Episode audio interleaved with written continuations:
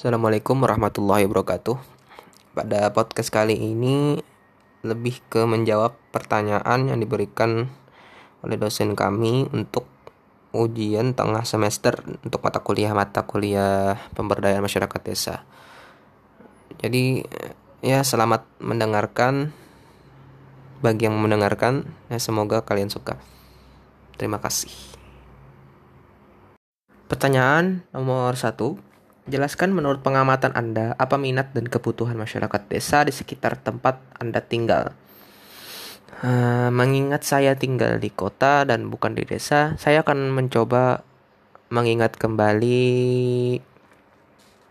desa tempat saya pernah PKL dulu yaitu Desa Berangas Timur di Kecamatan Alalak Kabupaten Barito Kuala di mana mungkin dari kebutuhan dulu ya. Kebutuhan masyarakat di Desa Berangas Timur, Kecamatan Alalak, Kabupaten Barito Kuala, jika kita lihat sekilas itu saya rasa di bagian infrastruktur penunjang kehidupan mereka seperti jalan, terus siring, siring sungai, jembatan, dan juga mungkin tempat untuk pedagang atau pasar yang layak. Karena kalau kita lihat sekilas ketika kami melakukan PKL di sana, jalan utama menuju desa tersebut dikatakan baik, ya tidak juga dikatakan buruk, tidak juga. Namun ada sebagian yang masih berlubang dan bergelombang. Mungkin dampak dari sudah lama tidak dilakukan pelapisan aspal. Namun itu bukan concern utamanya karena jalan utama di desa tersebut menghubungkan langsung tiga desa, yaitu Desa Berangas Timur, Berangas Barat, dan Desa Berangas. Yang jadi concern infrastruktur lingkungan yang dimaksud ialah jalan-jalan lingkungan, jalan-jalan di komplek, jalan-jalan di desa yang sering kali kalau air pasang itu hilang dan terendam banjir setinggi 20 sampai 60 cm. Dan juga kondisinya uh, masih berupa tanah ya. Namun juga sebagian sudah ada yang dicor beton dan juga dilakukan pemantapan lagi berupa disiring lagi jalanannya supaya tidak mudah ambrol dan juga dilakukan peninggian. Itu namun itu hanya sebagian di beberapa RT mengingat di Desa Berangas Timur ini ada 24 RT dan hampir setengah darinya itu masih dikatakan kurang baik dan tidak layak jalanannya. Nah, kemudian kebutuhan yang lainnya mungkin infrastruktur infrastruktur berupa pasar mungkin karena di situ seingat saya hanya ada dua pasar dan itu pun dadakan. Ibaratnya itu tidak permanen bangunannya dan hanya buka dua minggu sekali. Sementara minat dari warga masyarakat desa Berangas Timur ini kebanyakan mereka suka berdagang. Mungkin karena faktor dekat juga dengan kota Banjarmasin jadi sebagian besar hampir ya 1800an kalau tidak salah uh, warga penduduk tercatat sebagai wira swasta atau berdagang. Jadi kebutuhan mereka akan infrastruktur dan minat mereka dalam berdagang itu berhubungan. Artinya ketika minat mereka sejalan dengan kebutuhan mereka, maka pemerintah desa seharusnya bisa memenuhi kebutuhan itu. Namun saya rasa kendala utama dalam pemenuhan kebutuhan desa tersebut dan pemenuhan minat desa tersebut ialah dana desa. Tercatat mungkin seingat saya kalau tidak salah pada tahun 2020 eh, itu hampir satu 900 900 juta hampir 1 M dana desa digelontorkan dari pemerintah pusat. Dan itu kebanyakan kata mereka habis untuk pembangunan infrastruktur dan juga penanganan Covid bantuan langsung tunai. Nah, jadi mungkin kendalanya pemenuhan kebutuhan itu ya kekurangan dana saja dan juga banyaknya penduduk dalam desa tersebut karena menurut catatan sensus kemarin yang kami datang di PKL itu ada sekitar 7.000 masyarakat yang tinggal dalam desa Berangas Timur dan itu sangat banyak sekali. Nah, kita berlanjut ke soal nomor 2. Pada suatu desa terdapat sumber daya alam kelautan yang berpotensi untuk menjadi objek wisata. Namun, masyarakat desa tersebut belum memanfaatkannya untuk aktivitas pariwisata. Jadi, Jika saya berada di desa tersebut, maka yang akan saya lakukan titik titik titik. Untuk jawaban nomor 2, saya rasa pariwisata kelautan itu dapat dikembangkan dengan strategi pembangunan yang memanfaatkan uh, modal sosial masyarakat. Dengan kata lain, masyarakat itu haruslah memiliki masa depan bersama. Ya, mereka harus sadar bahwa potensi kelautan yang mereka miliki itu merupakan aset masa depan mereka.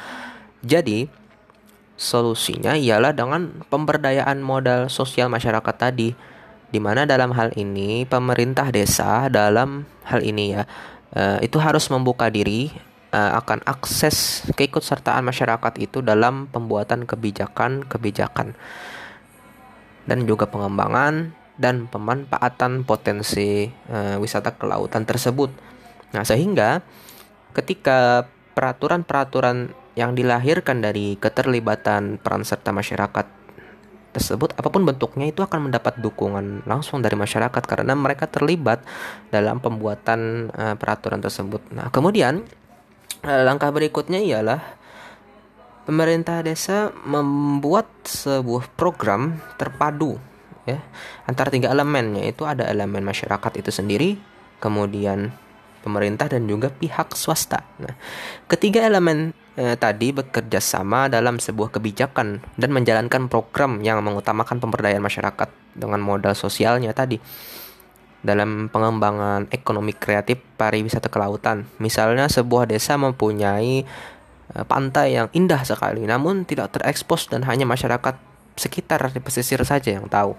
Maka dalam hal ini perlu uh, kesadaran masyarakat bahwa kami punya pantai namun tidak dimanfaatkan. Nah, lalu uh, turun sertanya juga pemerintah desa dalam merangkul masyarakat sekitar yang merasa mereka memiliki pantai namun tidak dikelola. Nah, pemerintah desa merangkul, mari kita buat uh, peraturan misalnya kebijakan-kebijakan kita kelola pantai ini agar bisa menjadi objek wisata. Nah, dengan menggandeng pihak ketiga. Nah, pihak ketiganya ini bisa saja berupa uh, vlogger wisata, uh, youtuber misalnya youtuber vlogger yang mereview tempat-tempat wisata misalnya yang subsnya sudah banyak atau juga selebgram selebgram bisa diundang ke pantai tersebut dan mereka mereview dan memposting uh, hasil reviewan mereka di akun-akun mereka sehingga masyarakat luar tahu oh ada pantai yang bagus di desa ini dan kita harus datang ke sana. Maka dari itu uh, akan timbul semacam uh, apa namanya ya kalau dalam Inggris itu private public partnership. Nah, jadi ada kerjasama antara masyarakat, pemerintah desa dan juga pihak ketiga swasta. Dalam hal ini mungkin selebgram dan youtuber tadi. Jadi di satu sisi mas pemerintah desa mem, membuat apa namanya merangkul masyarakat dan menyediakan menyiapkan dananya untuk memugar uh, tempat wisata tadi, masyarakat juga menyadari bahwa mereka itu memiliki potensi wisata kelautan yang bagus berupa pantai dan juga pihak ketiga nanti yang akan me uh, publikasikannya, mengkomersilkannya sehingga masyarakat lain tahu. Sehingga nanti dari hasil kerjasama ini akan diwujud uh, apa namanya akan dihasilkan sebuah kerjasama ya yang akan menguntungkan bagi desa tersebut maupun baik juga pihak ketiga dan pemerintah desa. Nah, sehingga potensi kelautan itu dapat uh, dikeruk semaksimal mungkin untuk kemaslahatan masyarakat desa tersebut. Kita ke soal nomor tiga. Pada suatu desa terdapat masyarakat yang sangat beragam, berbeda agama, suku, bahasa, dan juga berbeda strata sosial lainnya. Nah, kemudian pada suatu peristiwa terjadilah konflik yang besar, nah, yang mana antar masyarakat bertikai. Sebagai pemuda desa tersebut, maka yang bisa saya lakukan adalah uh, pertama perlu kita lihat apa penyebab dari konflik tersebut. Apakah karena miskomunikasi antara kedua kelompok ataukah konflik interest yang di mana uh, kedua kelompok tersebut memiliki kepentingan-kepentingan yang tersendiri. Nah, namun terlepas dari itu semua, Eh, hal yang dapat dilakukan oleh seorang pemuda di desa tersebut ialah menggandeng pemerintah. Dalam hal ini kalau konfliknya di desa maka mereka uh, menggandeng pemerintah desa agar turut membantu menyelesaikan permasalahan konflik. Nah, dengan cara apa? Yang paling uh, sering dilakukan ialah dengan cara pihak ketiga mendengarkan keluhan kedua pihak yang bertikai. Artinya pemerintah desa di sini berfungsi sebagai hakim yang mencari pemecahan, mengikat.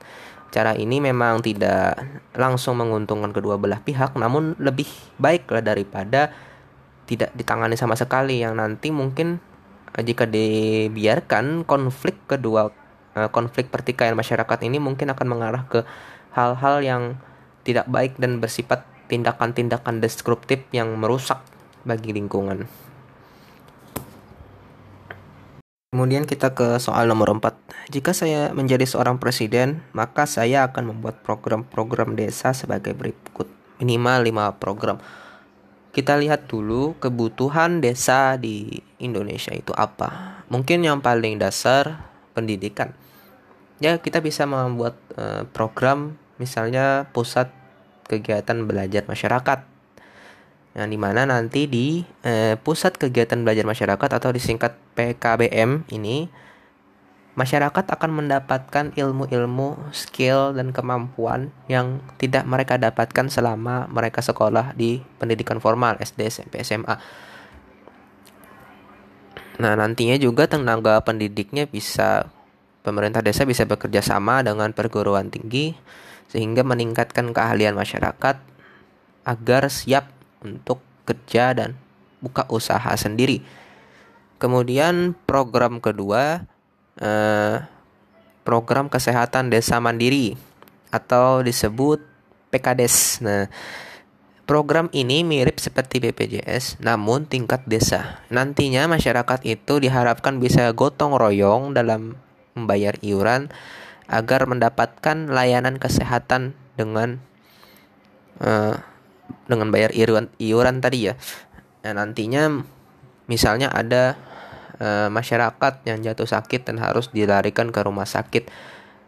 Masyarakat yang sakit tadi bisa mendapatkan keringanan biaya perawatan lewat dari PKDes ini karena ibaratnya itu satu desa membantu iurannya meringankan biaya uh, pengobatan yang sakit tadi. Jadi sistemnya sama seperti BPJS namun lebih kecil lingkupnya hanya di desa tersebut.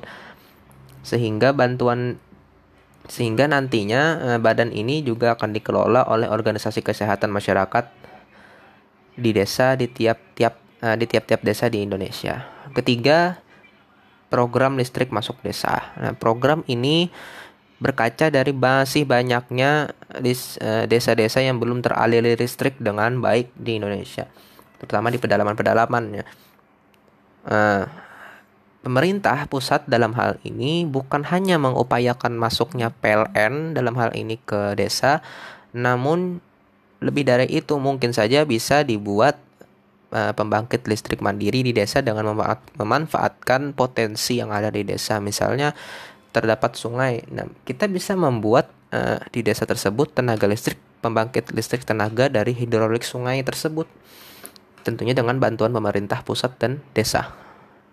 Kemudian program Desa Sarjana di mana diharapkan anak-anak yang pintar, anak-anak yang berprestasi dan memiliki kemampuan dalam bidang tertentu itu bisa dilihat oleh pemerintah desa dan dibantu usulkan ke pemerintah pusat agar masuk ke program desa sarjana ini. Nantinya pemerintah pusat akan membiayai mereka kuliah di mana pun. Kalau memang mereka sangat-sangat berbakat ya dari bidang apa pun itu pemerintah bayar, pemerintah biayai kuliah mereka, nanti mereka lulus menjadi sarjana, mereka kembali lagi ke desa mereka ya. Uh, kunci fokus utamanya dari program ini adalah anak tersebut kembali lagi ke desa dan membangun desanya. Jadi ilmu-ilmu mereka itu mereka tuangkan agar membangun desanya kembali. Kuncinya itu. Kemudian program terakhir, program kelima ialah program desa bebas blank spot. Pemerintah pusat selalu mencanangkan desa digital, desa pelayanan publik yang cepat dan ramah. Namun blank spot tidak di perhatikan gitu. Bagaimana kita bisa digital seluruhnya kalau di desa-desa saja masih banyak titik-titik blank spot. Kadang kita kalau ke desa sinyalnya lelet gitu. Jadi program ini bertujuan untuk membuka akses jaringan internet agar masuk desa dan titik-titik blank spot itu hilang. Nah, ketika titik blank spot itu hilang, maka internet Nah, jaringan internet itu kan lancar datang masuk ke desa. Sehingga nantinya memudahkan masyarakat desa untuk mengakses segala keterbukaan informasi lewat internet serta mensukseskan program digitalisasi desa dalam bentuk pelayanan publik di Indonesia.